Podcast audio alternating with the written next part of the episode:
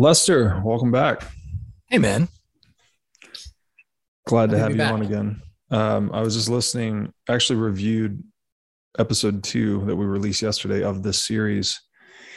And I don't know if you've listened to it yet, but it's one of my, I mean, this entire series is, I knew was one of my favorite conversations yet, but to actually review it was really interesting. Um, so for you guys listening, if you haven't seen episode two of this series yet, go listen to it now. it's interesting, really like looking at some of the comments on YouTube, people are like, um, are you going to cover the book more? And I'm like, uh, I'm like, I'm like, we've done 12 hours so far on the uh-huh. book and uh, we're about halfway done and it's all only about the book. And a lot of people are running into difficulty finding the book, which is a problem. I got to look yeah. at having my copy scanned. I don't know. I want to help people get the book. Just somehow. PDF it out. Yeah. Yeah. PDF it out. So I got to look into that. Well, so are we, where should we jump back in today? Well, we, when the last thing we were talking about, we were, we are talking about like the role of the London money market and the role of basically short-term capital, the, the sophistication of the, the money market that evolved in the height of the gold exchange standard in like late 1800s around 1860 1870 and we at the end of the last session we like said let's take a moment and step inside this functioning standard to see how did it work. And again if we're trying to look at it through the lens of what can it teach us about bitcoin and a bitcoin standard which is again the whole reason for this exercise is to figure out have some sense look at use this this book as a prism to look in the future how will a bitcoin standard work. Mm-hmm. and so much of that for me like the thing that i keep trying to simulate in my mind is the functioning of credit. And so i want to talk more about how the credit market worked under the gold standard in london and how it was different than the credit market today. That'll shed so much light on what interest rates mean today the biggest difference, of course, you know, was the London money market was centered in London and it wasn't as international and and you know, it was it, it London was the hubs. That's like mm-hmm. one obvious difference. But there's this there's this other difference that I was never clued into before. And this is what we're going to talk about today, which is the maturity structure and the mm-hmm. duration of, of loans. And I had no, I had never understood until I started reading Palyi's writing, and then through some um, Twitter exchanges from Natural Money BTC about the effect of maturation construction.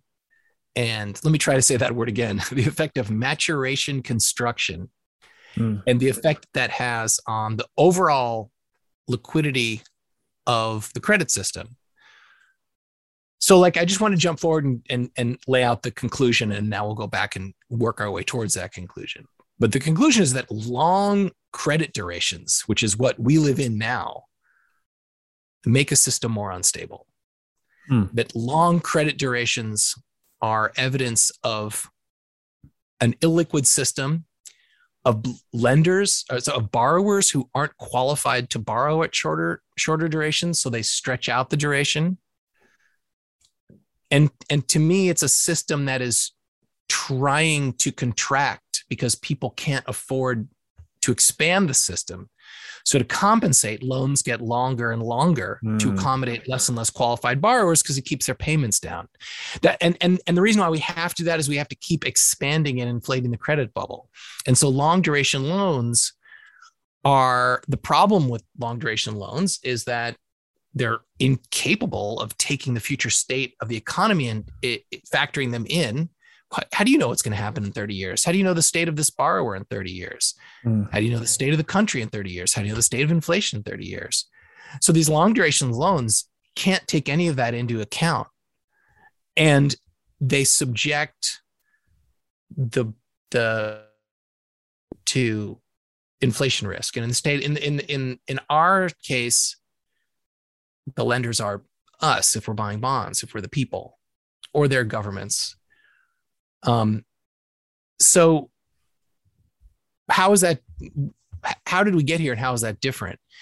In the in the end of the last session, we talked about this hypothetical where you're like, um, I think the I think we were talking about maybe you grow cotton or you grow some some staple, some agricultural staple, and you sell it to a middleman who's going to take it to the market and they're going to ship it overseas, and then you give them a bill, and then you can you can take that you can take that bill and you can bring it into um, a bank and you can get paid today for a bill which actually isn't supposed to get paid for like 30 or 90 days. And that's a, that's the essence of credit. In this market that is the essence of credit.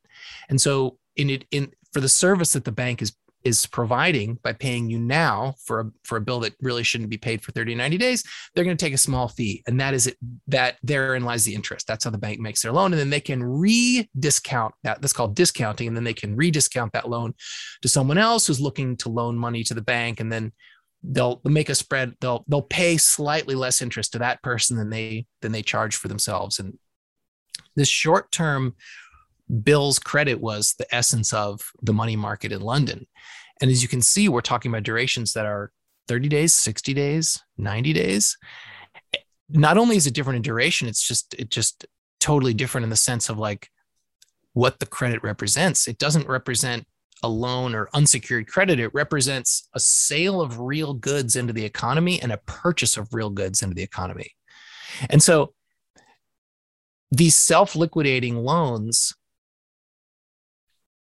have a natural there, there's a natural rate at which they govern the amount of credit that can be created because the, because the amount of credit created under this system actually reflects the sale of real goods and the ability to purchase real goods in the economy. And so you can't have a credit system built on this type of credit that outgrows the real economy. And so much of what, so much of economic commentate, commentating, so much like armchair quarterbacking on what's the Fed doing? What can the Fed do? How did the Fed do? How did the Fed do in 1929? How did they do in the crash? So much of economic analysis focuses on prescriptions for what banks should do in a crisis. I see a lot of threads like, well, they should do this, and then they should do this in a crisis. And I think that that's like the reason why our system is wrong. It's not wrong because of what they do or don't do during a crisis. It's wrong because of what they do and don't do during a boom. Mm. And, a, and a liquid system based on short term credit and credit that represents largely real sales that's a system that prevents depressions in the first place. Mm-hmm. If you get to a depression, you're saying, what should the bank do? They've already lost the game. It's already too late. It's like it's like uh, talking about what the bank what what the Fed should do now. It's like what's the effect of like pulling out a lighter in a blizzard? Nothing. Nothing.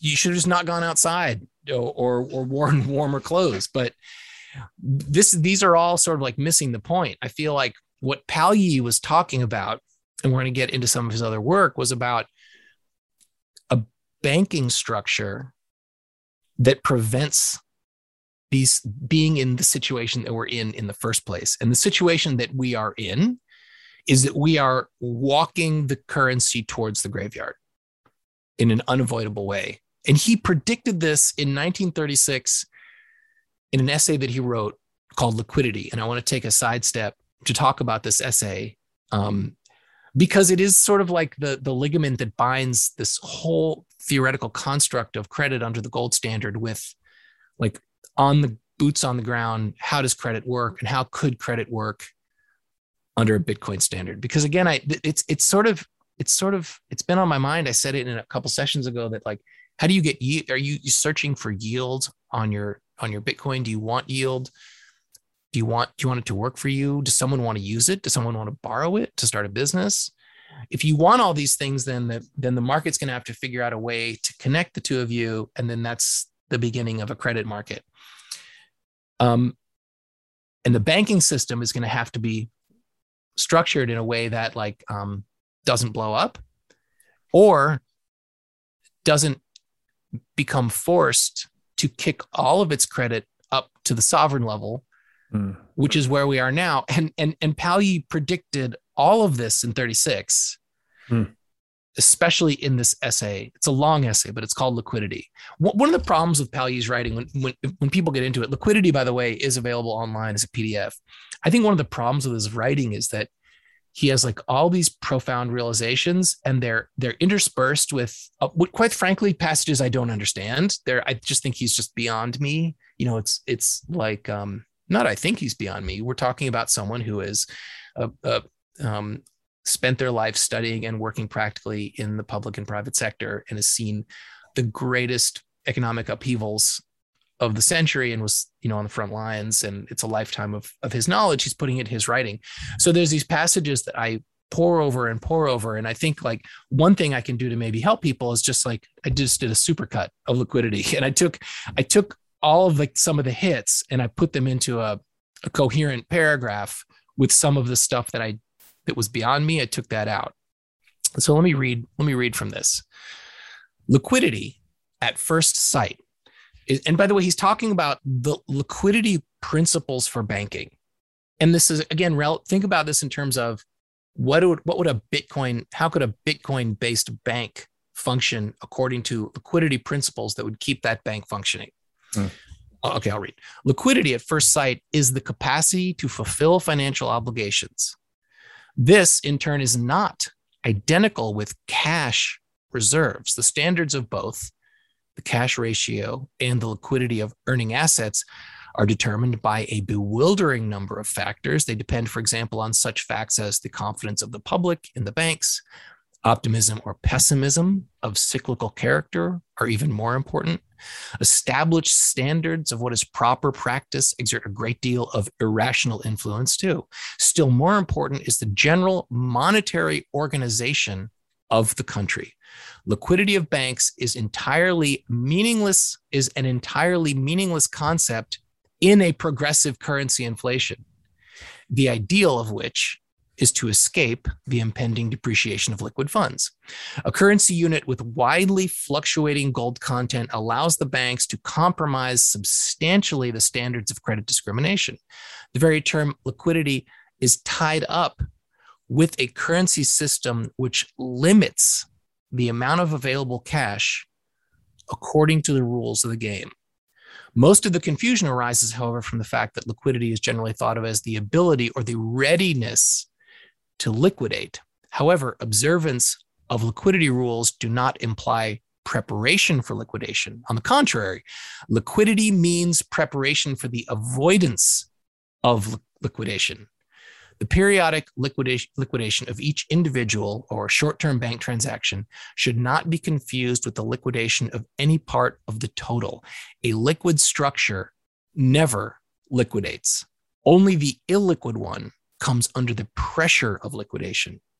Perfect liquidity means that for any length of time, all financial obligations are fulfilled without net liquidation of capital. A liquid society has adjusted its obligations to the flow of its income, both in amounts and in maturity dates, so that forced sales should not occur. That's a dense, that is, it's dense, it's theoretical and it's dense. And we're going to go more into it. Do you, do you, do you start to see where this is going? Is this?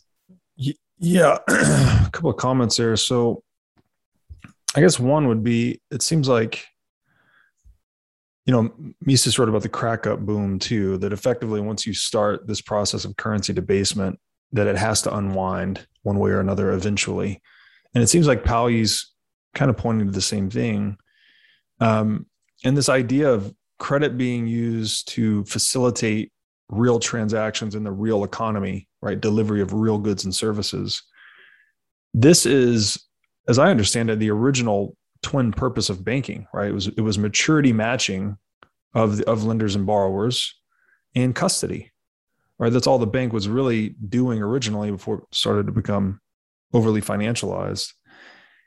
And I guess a question I would throw back here is so these long maturation constructions, these I'm I'm guessing these result from debt restructurings over time where well like for example like the 30 year the 30 year home mortgage just mm-hmm. as an example.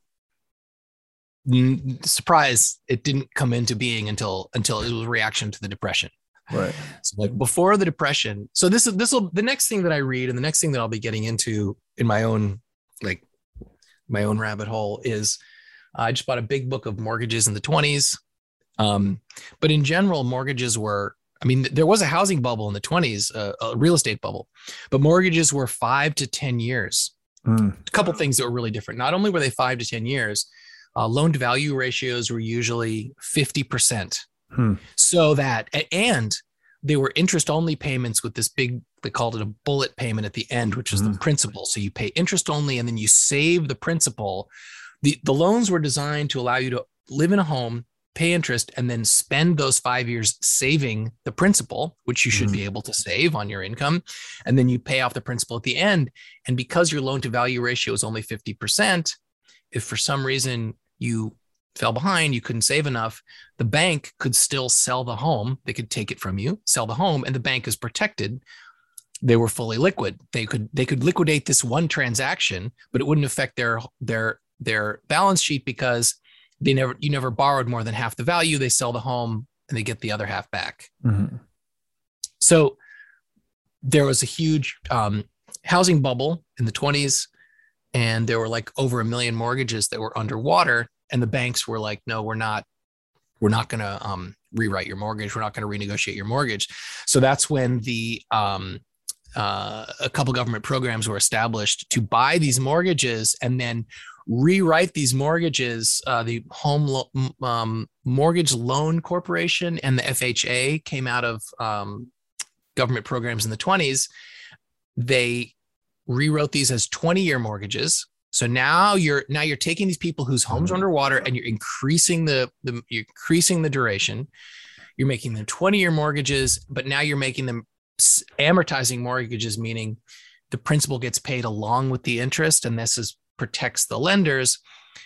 In order to buy these mortgages, the government issued bonds, people bought the bonds, those financed purchasing these mortgages. Now, I was also re listening to some of our episodes and we are talking about the inevitability of this system. Like, if you came out of this system, you're say you're one of a million people with these mortgages in the 1920s, 1930s, you know, they saved a million mortgages. A million people got to stay in their homes. Mm-hmm. They sold they sold bonds. The FHA was actually profitable. People, the bonds performed. People stayed in their homes, and so I think if your time horizon is one generation maybe two or three, this actually is a good system for the for if you're within that window, which is a long window.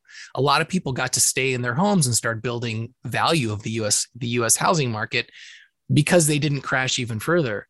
But this is exactly what Palyi is talking about in 1936, which is that government debt got issued to pay for these. And now you cut to, we're now 100 years down the line and the central bank the central bank if you go to the uh, fed website central bank has 2.62 trillion in mortgage-backed securities on its books.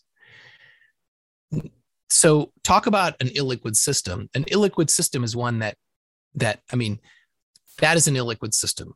The, the hmm. the the central bank now that they've started to prop up the value of these assets there's no way they can ever sell the assets Right. Selling the assets would crash the housing market mm-hmm.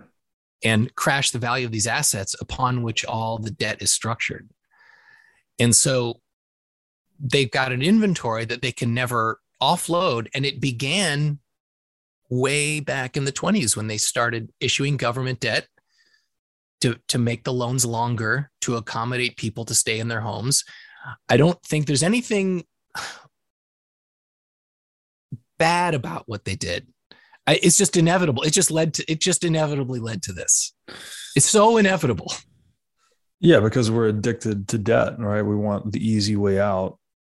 And again, um, debt has always provided that. It's the way to kick the can down the road. So this this is essentially back to that original concept of delaying volatility, right? When there was volatility in the market, that wanted to clear out some of these underwater mortgages or whatever else, uh, government stepped in to delay the volatility essentially by mm-hmm. extending mm-hmm. mortgages, re- restructuring debt, debt restructuring. Yeah. So they're extending mortgages into the future, further into the future, thus introducing greater uncertainty. As you said, mm-hmm.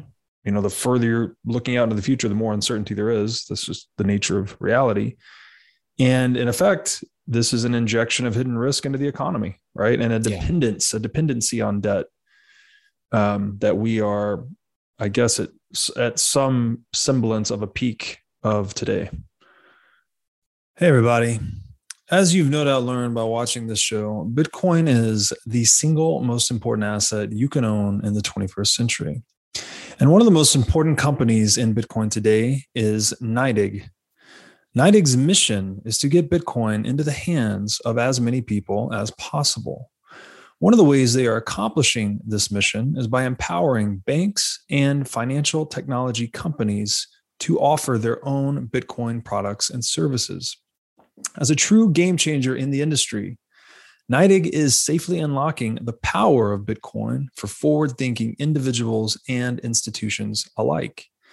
Led by Robbie Gutmann, Yan Zhao, and Ross Stevens, NYDIG has absolutely exploded onto the Bitcoin scene recently and has quickly become a leader in this space.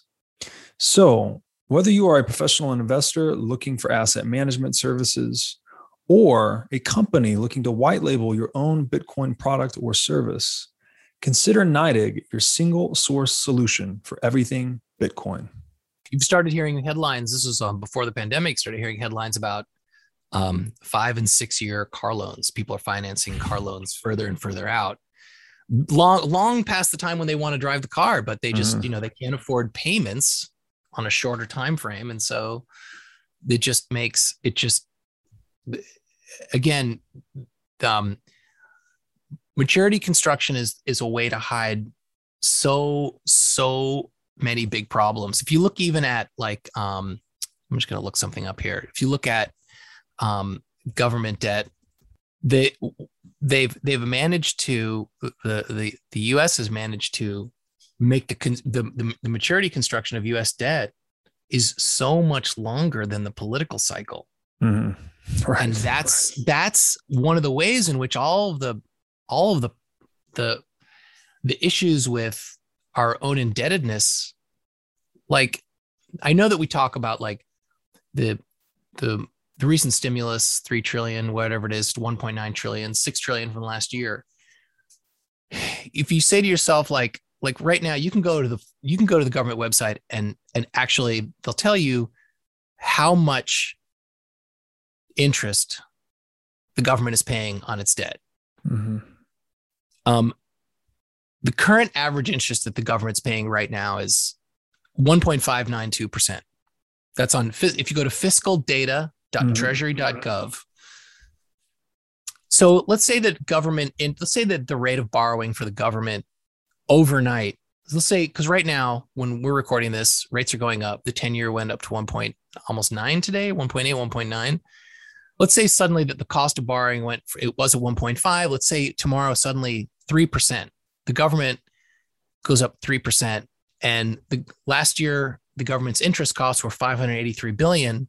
So if interest goes up 3% doesn't that mean that the government now is going to pay a trillion in interest? And the answer is sort of but not really because only one um, of all the government debt there's only 1.79 trillion that matures in the next 12 months.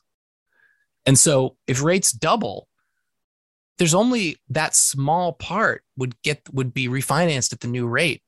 The debt hmm. service, you know, it's so so there there that that would make a um a difference of it cost about 25 billion extra. If if rates doubled right now, it would add an extra 25 billion to the total debt which really isn't that much. And this is how a politician today can spend a fuckload more money and they won't even the US won't even feel the effects until you know maybe they can borrow maybe they can borrow mm-hmm. on on 10 or 30 years and then it's it's not until they have to roll that debt into a more expensive rate where you feel it and it's so invisible it's so creeping and it's so invisible i mean and by the way the Fed monetized a couple weeks ago. I was just looking at you know they published these these these numbers weekly. Last week they they they monetized 19 billion alone. So a 25 billion increase in the federal indebtedness is like totally not a big deal. It's kind of like these things actually aren't going to be a big deal until suddenly they're a massive deal, until mm-hmm. you just can't hide it anymore. Right. so it's it's it's the maturation construction and duration is like a very very convenient political tool to hide a ton of extra extra spending that one day you know suddenly you'll sudden su- suddenly this 543 billion of interest we have it will it will be over a trillion at some point it will be Mhm. over a trillion at some point but it but it's but it's not going to be next year and it's probably not even going to be when when biden's in office um it's interesting that this essay liquidity came out in the same year as Keynes' general theory of interest, Mhm. employment, and money. And it was just eclipsed. You know, I mean, this random small essay by a small economist just didn't, you know, it just didn't. The, the two thing, the two, the two, the two works couldn't be more opposite. Well, one, you know, Keynes's work is effectively apologism or an excuse for the state to monopolize money and continue down the current path, whereas Palu's work is an indictment of it. So Yeah, and- it's obvious yeah. which one gets picked up, you know, the one that fits the mainstream or the state narrative, I guess. Right in the in the middle of in the middle of a massive effort to reconstruct the economy through massive intervention, Palu mm. writes this essay, which says, which is openly refuting the idea that Yeah. it's constructive in any way for the government to finance public works, to do agricultural subsidies, industrial subsidies. Yeah. Specifically, the problem is by selling by selling public securities to the banking system. And again, he just going back to the to the passage we read earlier. This is um, a, a, currency unit with widely fluctuating gold content allows the bank to compromise substantially the standards of credit discrimination. Um, th- this is the the the concept that li- liquidity practices of the banks are actually predicated upon a money that can't be infinitely debased. Mhm. So so so a, a, a liquid banking system that can that has within it the power to avoid um, crashes and depressions can't function without a money that has limits. But once you introduce a money that has limits, then there kind of is no um, there's no way for the banks to. Uh, In one of our early episodes, we talked about incentives and the game theory of abuse of credit. Well, if there's if there's um a money that has no limits, then does it behoove a bank to observe like sound liquidity practices when another bank doesn't have to and can grow much larger? By No, not it's it? it's it's heads I win, tails you lose for the bank, right? They get, they get to gamble, uh, and if things go bad, then they can just roll it on up to the central bank. and that's what we've that's that's it's it's it's what he predicted has has happened which is that once the debt once this long-term debt becomes trapped and ossifies within the system it will be forever unpayable Mhm. and then the only way out is more debt which leads to more debt and Yeah. then then the then then then the then the the as um as um uh, Greg Foss has been saying, then the currency is the error term, and that's how you make it all match. Yeah. Yeah. The only way out is default, whether implicit Yeah. or explicit, implicit via inflation or explicit in an outright default or res- default or restructuring. It, it reminds me of. Did you follow anything with this um Solana hack, this ETH wormhole hack from this No. this week? No. So like, there's this um protocol. It's wormhole. It's a bridge between Solana and ETH. I just said everything I know about it. I don't. I don't. I don't follow these things. You you now know everything that I know about it. But um, someone hacked it. They tricked this this this protocol into having Solana think that it had deposited 120 ETH, 120,000 ETH, and then so then it withdrew. It tried to withdraw them. It drew withdrew everything. Uh, it withdrew like 90,000 ETH, which was like worth 320 million at the time. And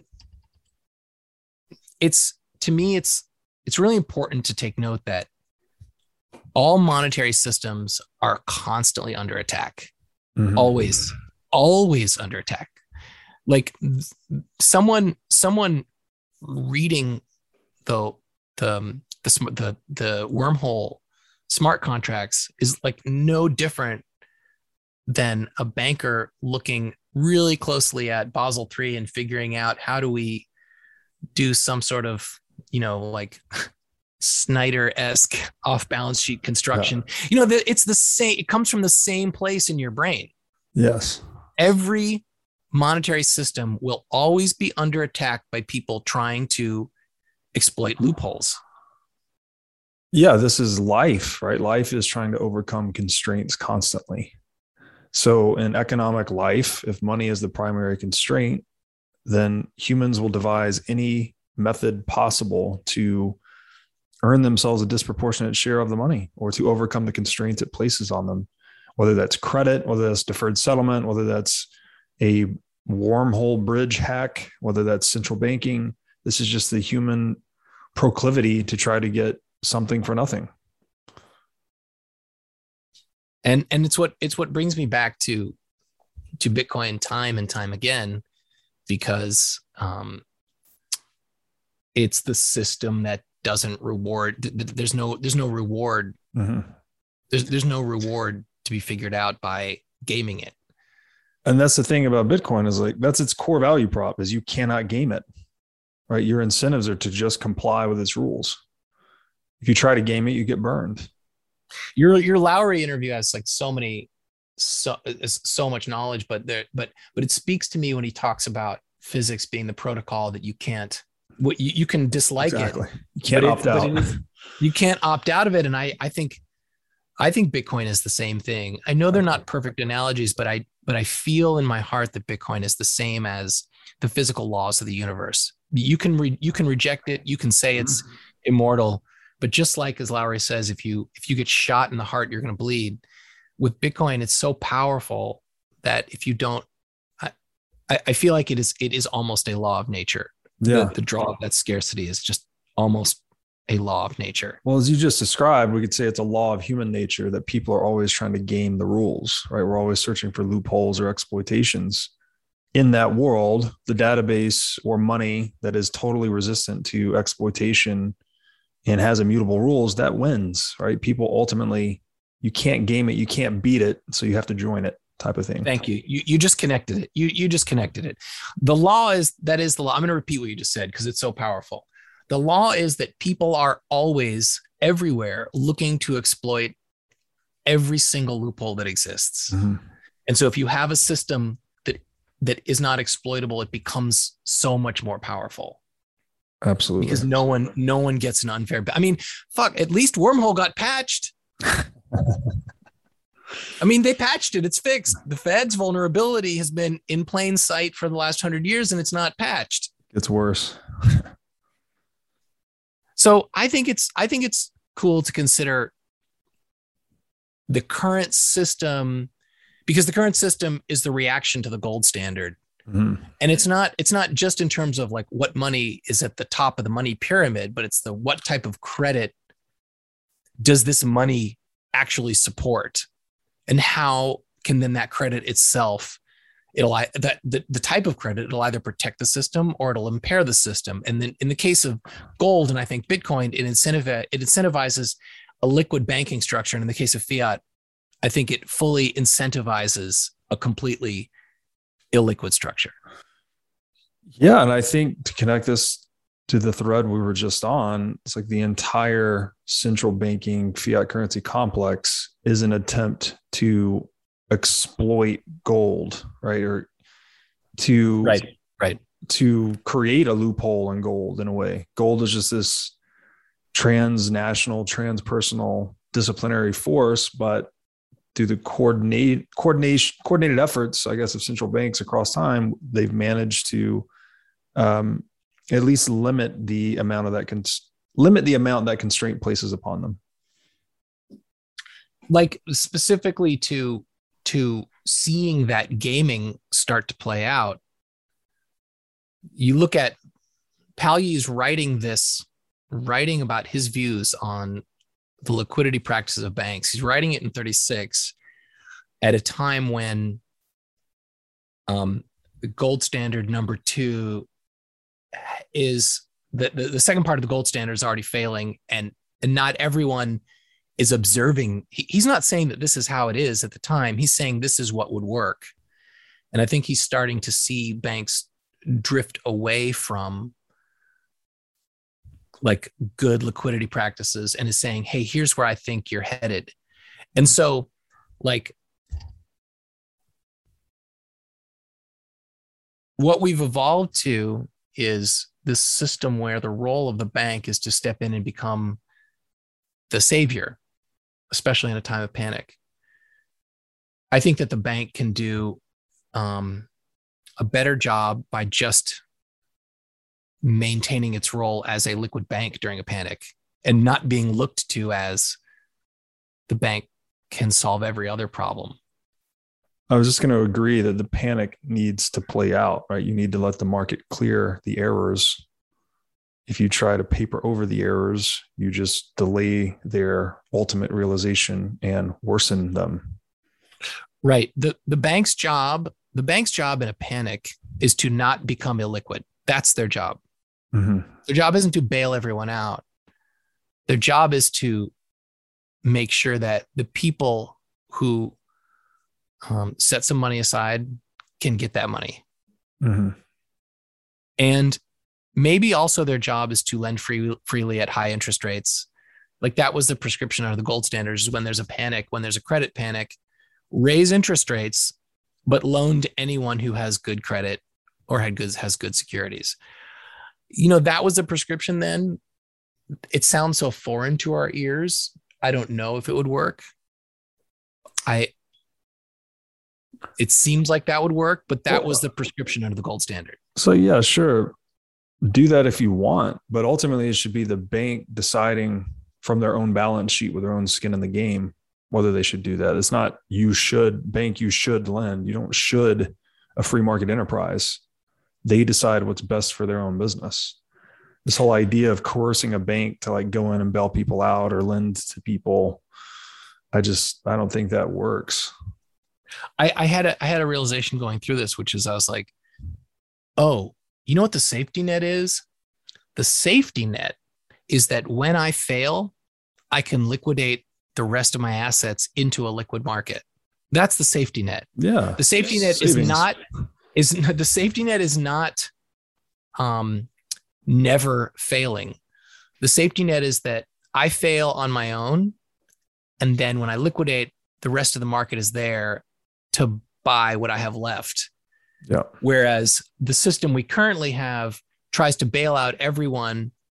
But then when there's a massive failure, the market is completely illiquid and no one can sell because prices have fallen by exactly. 20 to 30%. So the safe the safety net is just maintaining liquidity for everyone else and making sure that we're never in a in a in a period where the bottom has fallen out. That's such a good point that we are destroying the actual safety net in an, an attempt to create this artificial safety net of bailout. Oftentimes, I think, I mean, my wife and I have talked a lot about our Bitcoin strategy and that we're we that we're mostly Bitcoin and I don't know. We think like look if we if we if we decide if we realize that we were wrong um we'll, we'll i guess we'll sell our house. That's like just the cold-blooded truth you know we'll we'll kids will have to live sleep in a living room in a in a studio somewhere. Like that's that'll be our reality. Mm-hmm. but we can't do that if there's a massive um if there's a huge correction in the housing market then the one asset we have left that is non-bitcoin becomes worthless. So to me I would rather have like uh, a market structure that's intact, and then my safety net is that I can liquidate into that market, not that I'm being bailed out. So how can you construct a bank which which definitionally can't fail? I think that's that's what Palyi's trying to prescribe and which only works if you have a limited cash money. So to me, it seems like Bitcoin is already building the foundation for a banking structure that could be operated in a way which, by definition, could never fail.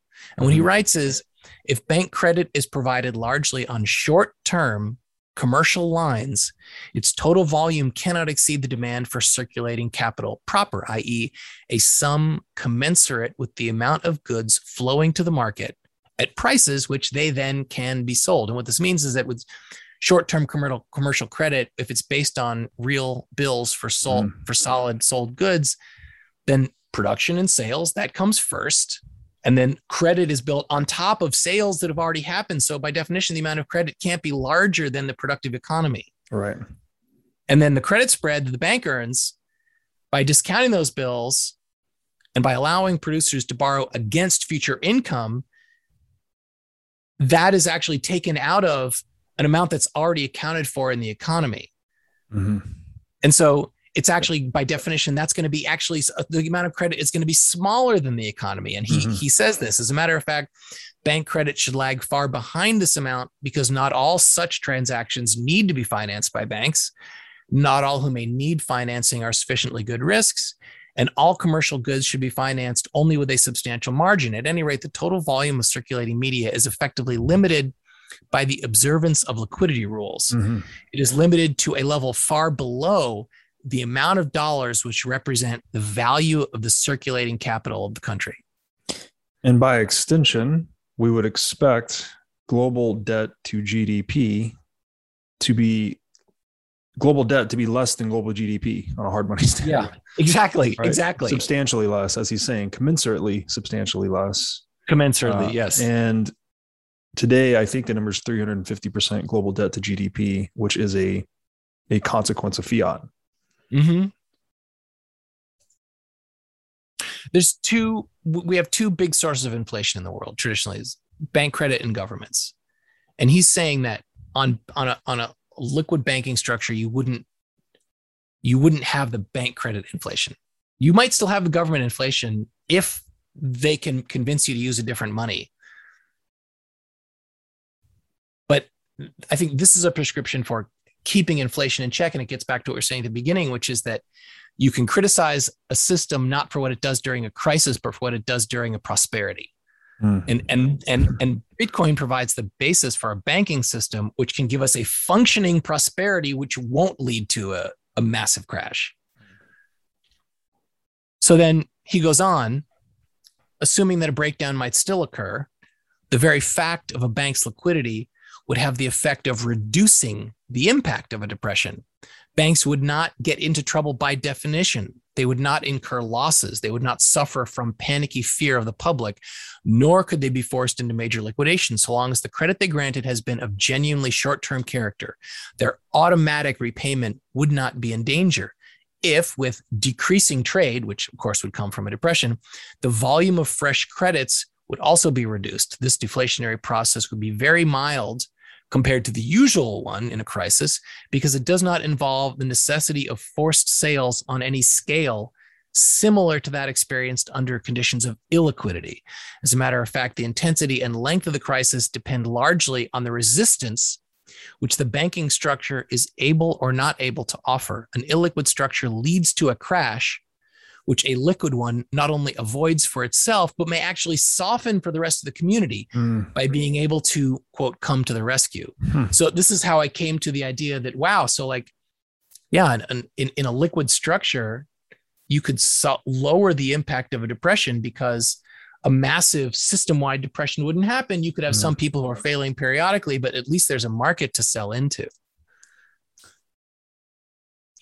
Beautiful. I mean, it's just, you know, So this whole concept of lender of last resort is a fiat attempt to supply something that the market supplies naturally. And if we keep you push that too far, you totally destroy the actual the actual savior, which is the market itself, right? The, the liquid yeah. market mm-hmm. to right. sell into right. in times of crisis. It becomes totally illiquid and barren in times of crisis. Eventually, when you've um, pushed this fiat game too far. And just look at this the, the balance of the central bank and all the all the government debt that it holds. They can't sell that. Mm-hmm. There's no way they can ever sell that. So by definition, they're they're totally illiquid. They have assets that that they can't unload. And you're concentrating this property into fewer and fewer hands, right? So you're you're driving centralization, you're driving wealth disparity, all these all the negative socioeconomic consequences that that flow from that all because fiat all be, all because someone thought it was better to say because i said so than letting the market decide and then now this this now connects us. I've been saying for a long time in, in the series that that breaking convertibility broke the very tools that we've now come to rely on, mm-hmm. these broken interest rate tools. So that's a theme that he hits again and again, and that he gets it gets into it in liquidity in this next passage. The liquid structure limits the possibility of fluctuations by not allowing the banking machine to supply more currency than is compatible with the volume of goods forthcoming within a short time at given prices. And liquid banking makes it possible to exert influence by discount policy on the demand for bank loans, which proves inelastic under other conditions. So that, that's key. He's saying that that under non-liquid conditions, meaning essentially under a fiat endlessly inflation system, there is a persistent or an inelastic demand from bank loans. Everyone wants bank loans yeah. regardless. You're incentivized. Yeah. But a liquid system curbs demand for bank loans, curbs credit, curbs inflation, and moderates price swings that that come about solely become of credit solely solely come come through credit expansion. A money he said he writes a money market which serves largely long-term investment purposes is hardly capable of adapting its credit volume to changes in the rate of interest. And it's because loans are not self-liquidating. And so how how can you how can you suddenly oh there's it looks like um we should reduce the volume of credit let's raise rates. Well i've got someone who borrowed 7 billion from me at 3% for 30 years. I can't raise rates. They got to roll that they, got to roll that credit. You know like a long-term credit structure at these low rates just can't adapt. Yeah. No it's an excellent point. What strikes me here is this you know one of the ostensible purposes of the central bank is price stability. And once again you have another self-defeating aim embedded in central banking, right? That mm-hmm. if we just had adequate liquidity in the system, we would curb demand for bank loans and thus moderate price swings that come from the credit expansion, which is what the central bank is exacerbating, right? They're exacerbating credit expansion and illiquidity, ultimately increasing price volatility, even though their stated aim is price stability. So it's just everywhere you look, right? This oxymoron of debt based money starts to manifest itself at different layers of the socioeconomic stack.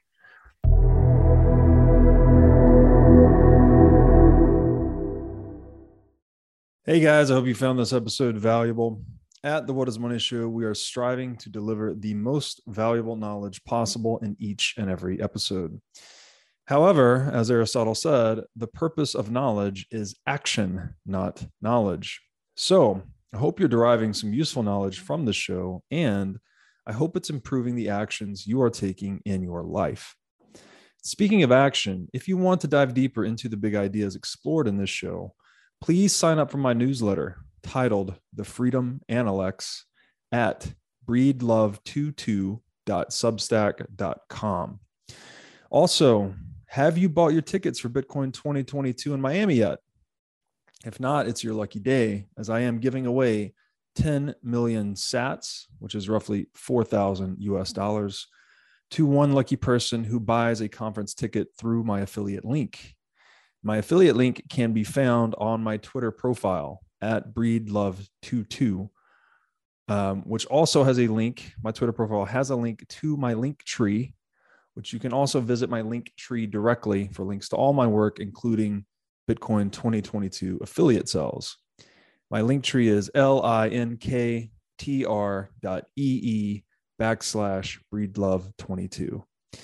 Thank you so much. I appreciate you guys watching the show. I hope you're finding some valuable knowledge in the What is Money show, and I'll see you back here again next time.